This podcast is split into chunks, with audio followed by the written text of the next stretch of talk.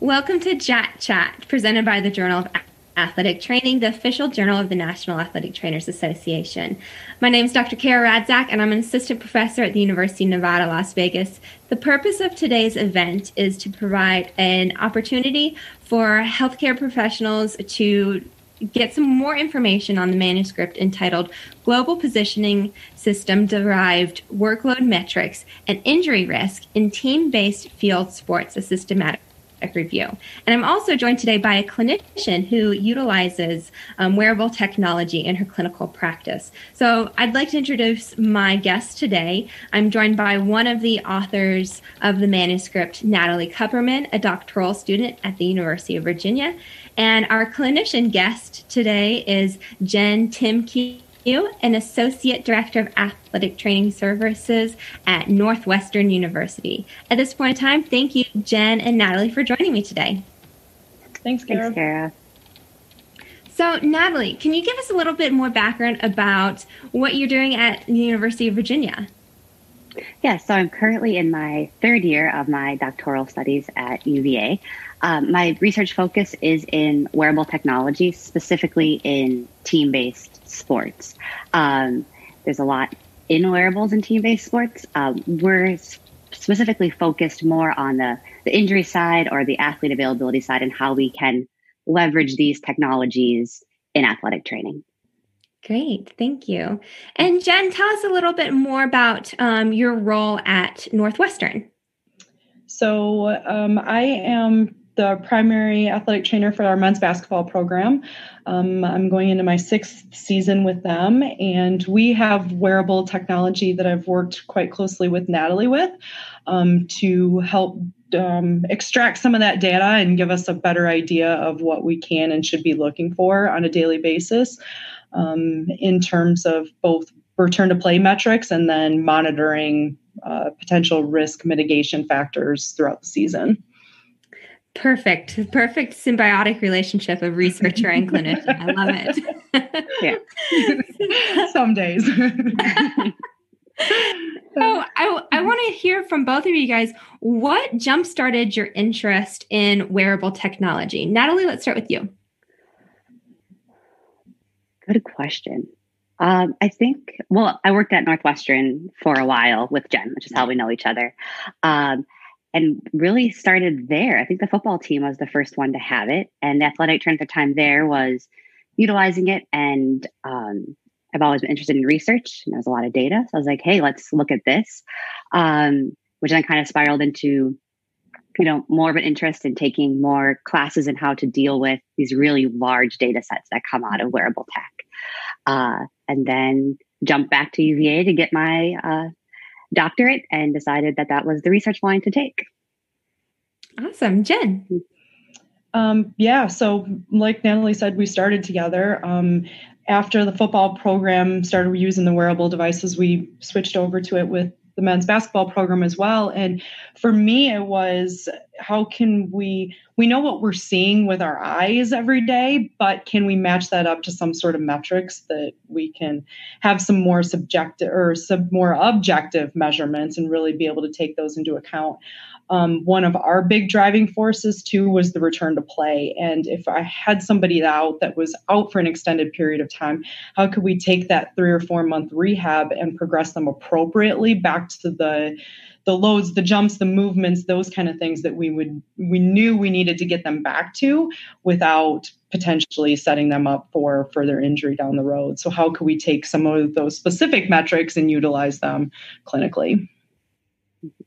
Thanks. So now let's dive a little bit more into this specific manuscript. So yeah. what was the impetus for going forward with the systematic review? Yeah.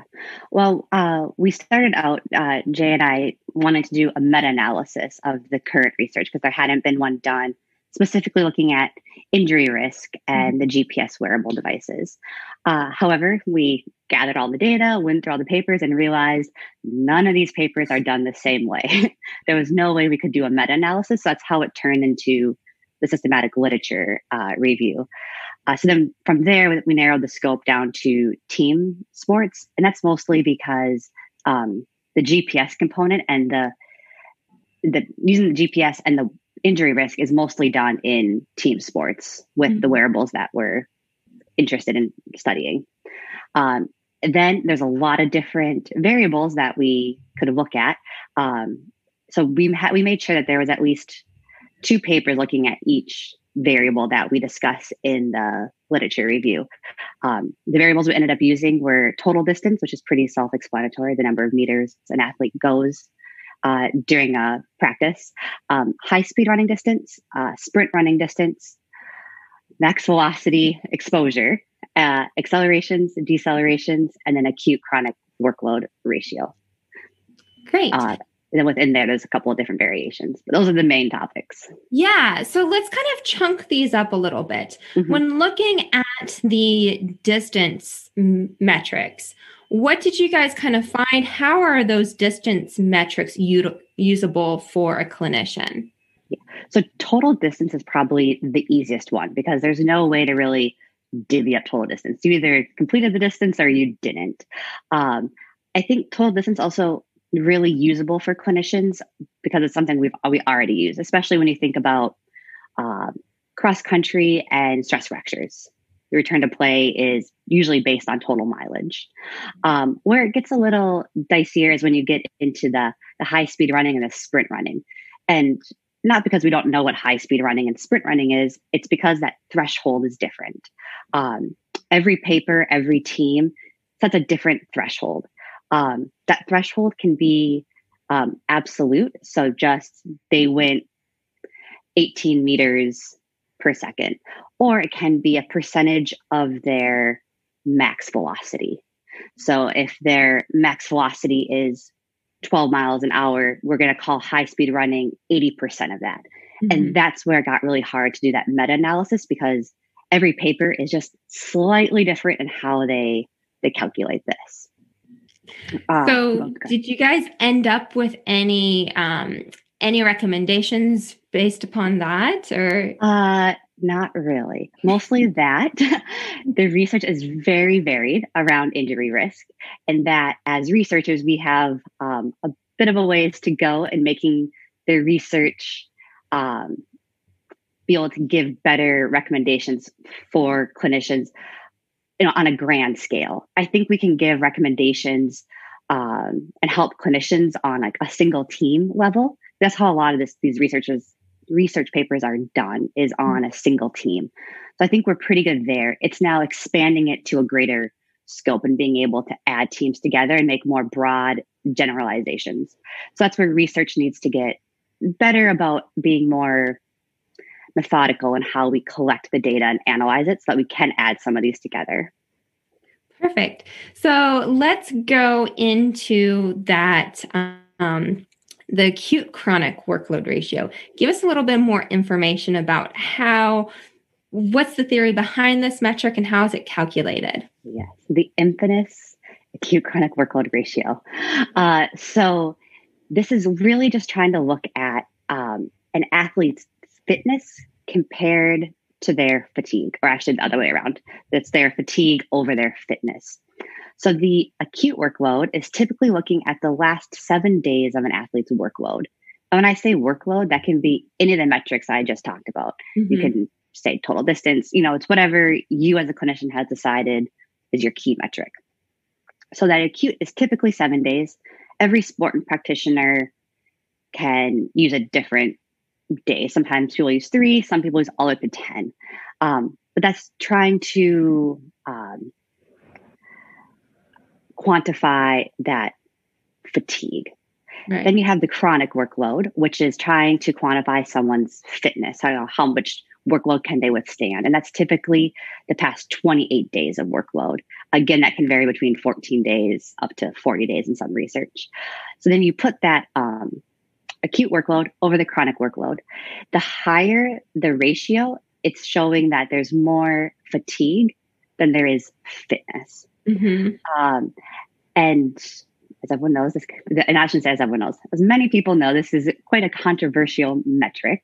Um, when it was first proposed, there were thresholds that were given out as kind of the sweet spot and this danger zone. Uh, and I think what happened is people kind of clung to those numbers. and as athletic trainers, we know that injury risk is not boiled down to a single number or a single metric. So much goes into it.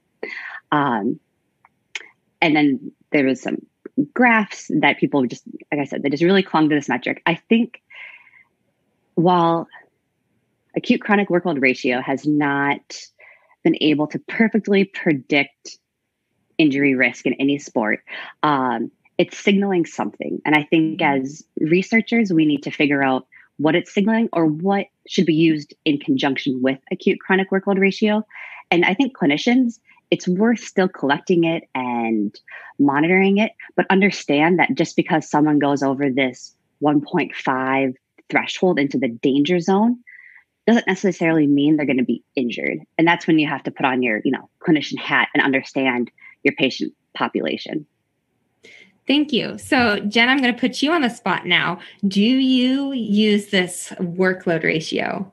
And yes.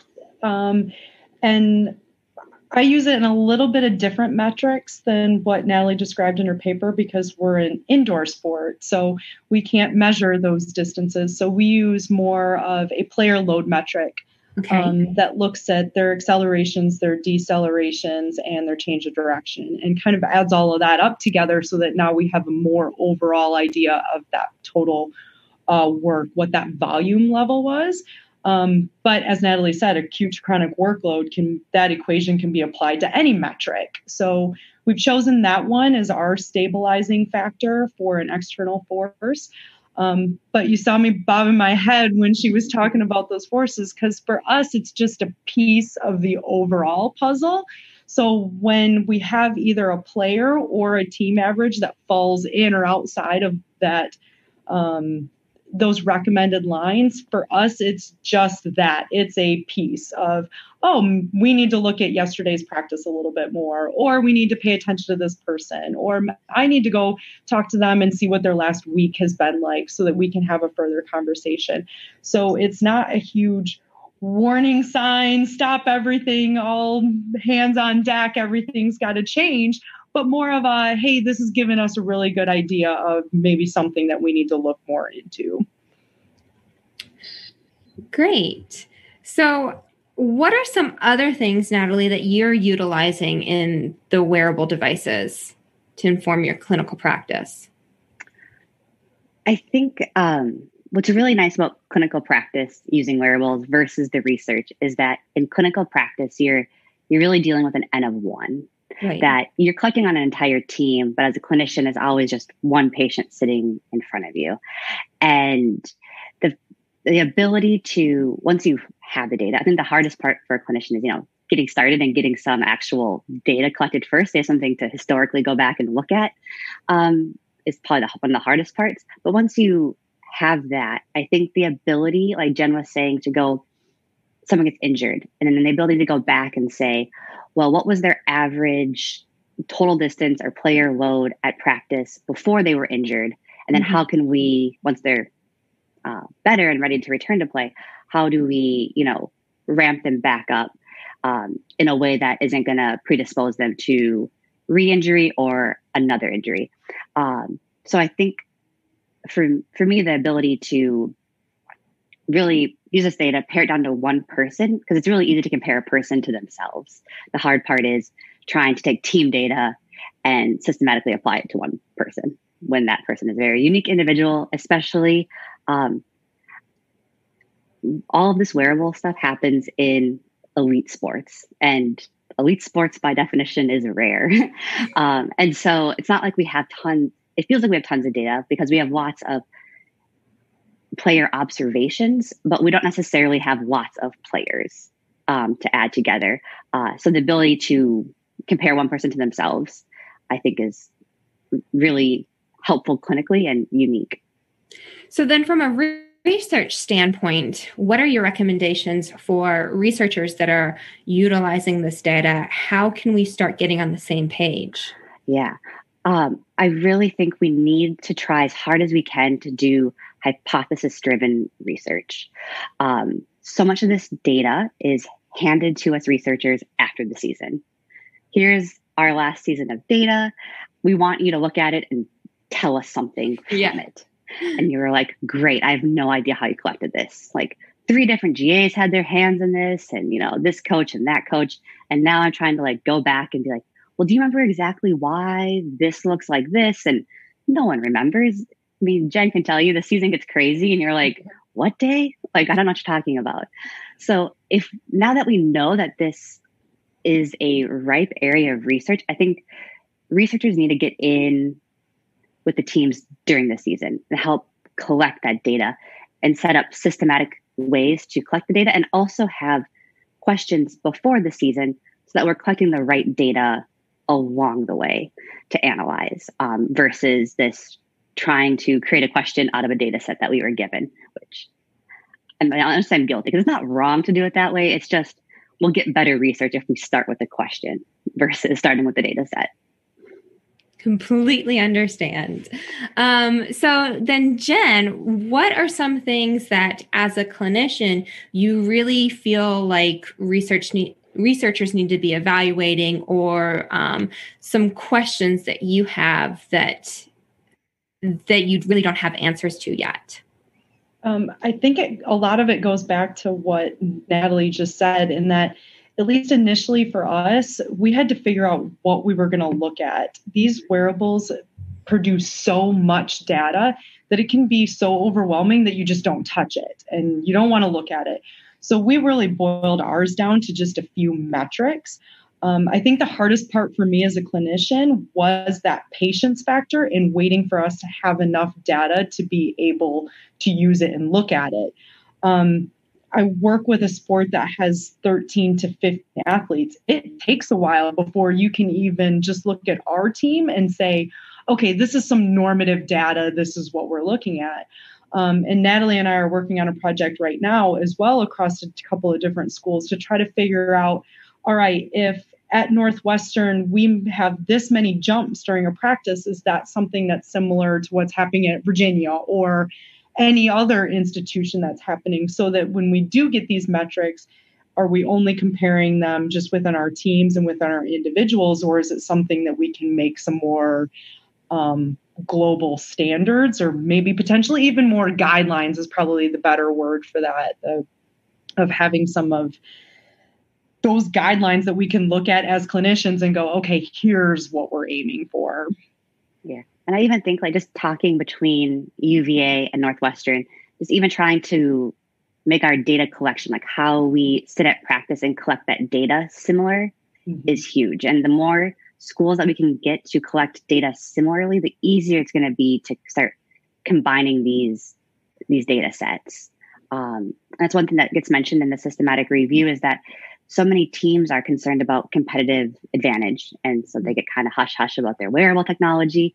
Um, but in reality, as someone who's looked at a lot of different schools' data, it's, you know, from one to two years back. And there's no way I could take that wearable data and, you know, figure out you know how you're going to beat this opponent or you know get all your secret sauce uh, ingredients at all um, and especially when coming from athletic training where we're just trying to look at how we can use this to prevent injury. I think everyone across the board in collegiate athletics wants to prevent injury, and we're not trying to steal anyone's, you know, uh, secrets, right? Secrets, yeah. thank you.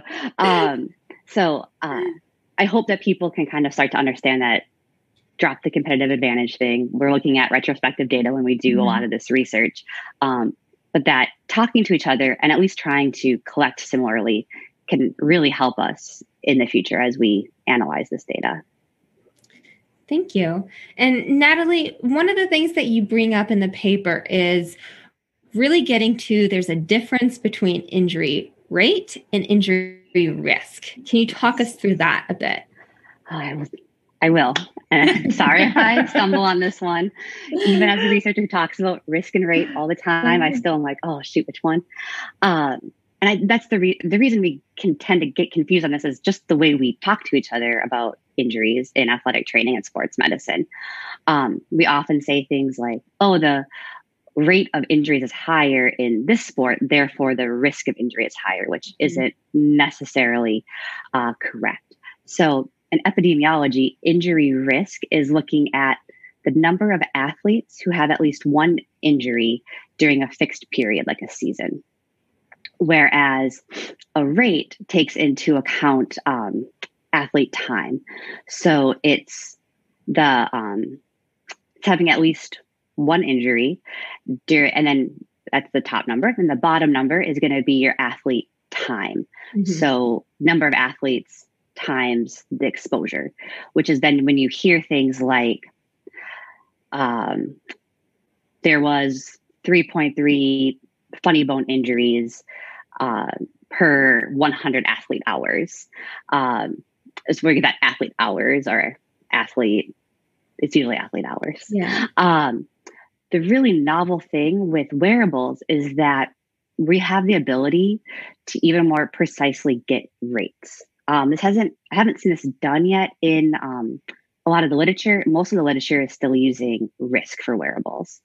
Um, however, because the wearables can tell us exactly how many minutes someone was in a game or in a practice, uh, we can start doing things like like injury per athlete minute even mm-hmm. um, and then beyond that depending on how things are coded in practice we can know exactly what was happening in that practice so like the drills that they were going in if they were in the drill or out of the drill so even more precisely than just time at practice we can get time actually played at practice or game so it can get we could get very precise in this which i think is you know no pun intended game changing for sports uh, epidemiology um, we just have to get to the point where we're collecting data similarly so we can put it together. Um, and when I say data, not only wearable data, but also our injury data. Right. Yeah. So this really is a, like just the beginning of this field of research, it sounds like. Mm-hmm. It's exciting. Yeah, I think so. When you look at the research of can feel like a lot of it is already accomplished and done because you have these titles that, oh, this predicts this, and it can feel like, oh, everyone knows all the answers. And mm-hmm we're not there at all. So, how do we get started? Um, what are your recommendations? And Jen, we'll start with you for a clinician who's not using this currently. How would you recommend somebody dip their toe into the waters? Um, you have to decide what questions you're going to ask. There's quite a few different wearables out there and different systems and programs. And it helps to know what questions you want and what you're looking for out of it. Are you looking for sleep metrics? Are you looking for heart rate variability? Are you looking for player load? Um, those kind of things, because each of the systems is going to provide a little bit something different for you. Um, and for us, it, here at Northwestern, it was a really big deal to sit down with our coaching staff as well. We needed to get buy in from them um, in order to move forward with the system that we chose in order to get them to get some feedback to the players to make sure that they were putting on the wearables every day and they weren't leaving them in their locker room and those kind of things. So to help have buy-in from the entire program really helps. So not only having those questions from the sports medicine, sports performance side, but maybe also what your coaches are looking for as well will help get them buying into looking at some of those metrics on a daily basis as well. Natalie, your recommendations for getting started? Um, I think just having a seat at the table to start, um, specifically for athletic trainers. A lot of this um, data is being collected uh, first by like the sports um, performance staff, and then athletic training is kind of a secondary player to come in. Um, I think this data can be crucial in athletic training and moving the athletic training field forward. So I think even if you don't know what metrics you want and you don't have a question, I think getting involved and making sure that you have, you know, that seat at the table and that you're in the conversations that for the performance staff is having with the coaching staff or having with the players um, is a great first step for clinicians. I also don't think everyone always realizes that um, not only can you use this in your current athletic training job, but there are now jobs coming on the market for athletic trainers, or I should say for sports medicine professionals. Mm-hmm. Don't think they're always going to athletic trainers, but to specifically look at this data in context of rehab and return to play and injury prevention on teams. Um, so even if you don't necessarily have access to this technology at your workplace, if it's something you're interested in, you know, going to sitting at webinars and learning about it so you can leverage yourself into one of these positions if you're interested. Thank you. Now, Jen, what are some metrics that you found starting off with was really, um, really user friendly to get started? Um, player load for sure, because that gave us an overall volume of what they were doing every day. It was, it was a number that while abstract, we could start with and look at. And it was something that made sense to me every day. It was something made sense to our sports performance coach every day. It made sense to our coaches. So when we looked at just a flat number of player load, we went, okay, that's the volume. That's how much work they got in today. Um, to be able to look at that. And then when we first got started, one of the big metrics for me was also their jumps. Um, so we chose a wearable that measures our jumps. And in basketball that's so important. Every jump up lands in a jump down. So you have to have that impact. And that impact was what was important for me in determining especially with my lower body return to play uh, progressions of was i getting them enough impact? Sure they could sprint till they were blue in the face and they were cutting no problem. But was i was i getting the appropriate amount of impacts to put them back into a practice or a game like situation are the metrics that we started with and we still use on a pretty regular basis even today. Natalie, what metrics are you really excited about um, p- people using from a universal standpoint? Uh, I'm with Jen. I think the the player load is one that is good, and it's easy to talk about between teams. Mm-hmm. Um, so player load is basically just a summation of accelerations every acceleration or deceleration you take, it just gets added into this equation. So you have a just one number. Mm-hmm. Um, typically, this is calculated by your wearable software, and many teams that we work with are wearing the same wearables, so we can easily talk about this between teams. And like Jen said, it's a volume based metric, and volume based metrics tend to be easier um, to compare. The other side of the metrics is intensity. Uh, however, for intensity based metrics, I find these really fascinating. And I think it kind of gives that other side of the volume. So, not only how much did you do, but how intense, how fast did you do that motion? However, you need a time domain. And depending on who's collecting your data and how it's being collected, that time domain can be very hit or miss. Um, so, whoever collecting your data has to be very on it when they're working in the console and cleaning the data. Um, so it's much harder to compare even within a team, but very hard to compare across teams. Uh, so I think player load for volume. Um, this is because you can get player load. I should say this also. Player load also works for outdoor sports with GPS and mm-hmm. indoor sports when you're using only the inertial sensors. So that's another thing. You can you can more easily compare indoor and outdoor sports and you can compare easily across teams and institutions. Um, and then intensity, you can take any metric and put it over a time. So player load per minute um, is an intensity metric that we can get indoor and outdoor. Um, like I said, that time domain is a challenging one in data collection. But then you're getting both the quantity and the quality. Exactly. Um, and we think that that intensity metric might be what the research is missing right now, especially when we talk about uh, like tendon injuries in like basketball. Basketball mm-hmm. is uh, one of my primary focuses here. So I think, like like Jen, I think uh, in basketball a lot. So uh, trying to we'll we'll get that intensity one worked out here soon. Awesome. So, um, Jen, any other clinical pearls for people that are either getting into wearables or have been using them?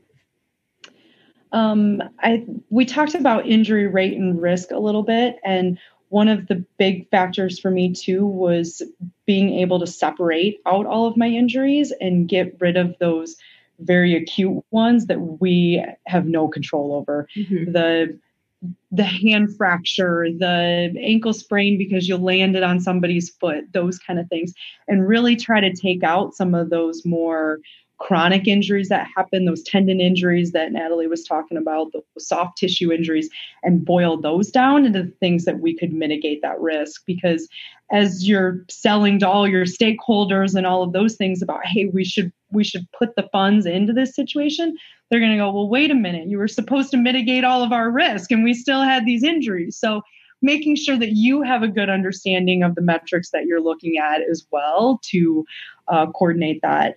Um, I'm really excited about what wearables will do with uh, do for us in the current um, state because we will have student athletes who are in quarantine or isolation or things like that for an extended period of time. And having some of that historical data on their normative uh, levels will help us progress them back to an appropriate level of practice in games, even when it's a halted physical activity in the middle of the season that's maybe not injury related. So Natalie, I don't know how we're going to put the asterisks next to some of those injuries when it's pandemic related instead of injury related, but will be its own special paper. They'll, I'm sure there'll be special editions pretty soon on COVID related research, yes, and we'll just submit there. They're already coming out. They're already coming out. That, not even, actually, that's such a good point. I didn't even think about it, but it's it's really true. You can now see, okay, if you're told go we need to start getting ready because the season's been put on hold you know where you have to ramp them up to right and it's unique in that oftentimes when you're um, removed from sport for an injury you're still doing other things you have an upper body injury and you're still on the bike you're still lifting with your other arm those kind of things this has created a really unique situation in that you're halted from activity. So, how do we take that complete halt and translate it back to being ready? And again, potentially in the middle of your competitive season. Yeah. Mm-hmm. That's really interesting. So, Jen, I'm going to stick with you for a second. What changes to your clinical practice have you made based on using these um, wearable technology? Um, not I wouldn't say that my clinical practice has completely um, changed, but it's been another another piece to the puzzle. Mm-hmm. Um, it's another metric that we can look at and use that system and compare it with.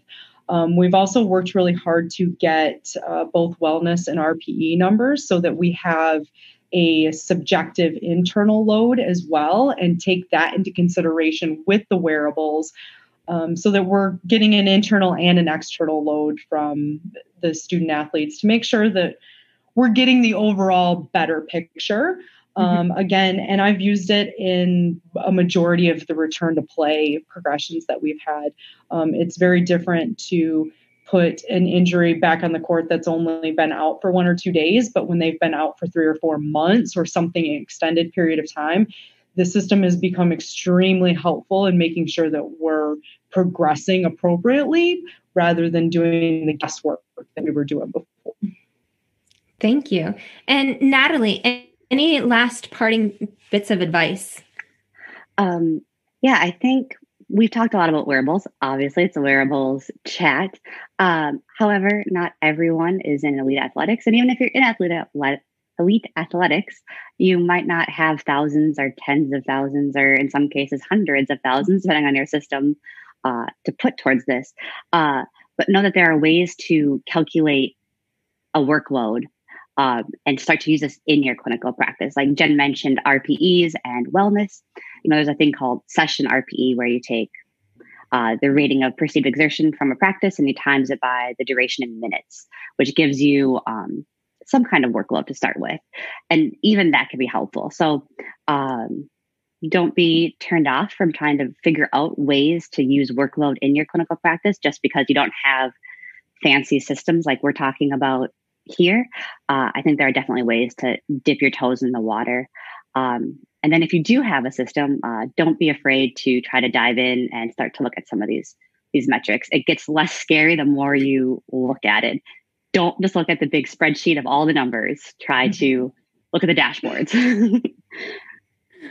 Perfect. Anything else before we close out? Well, thank you guys again so very, very much. Um, and if anybody would like to continue this conversation, um, you can continue it on Twitter or any of JAT's social media platforms with the hashtag hashtag J- JAT chat JAT Chat.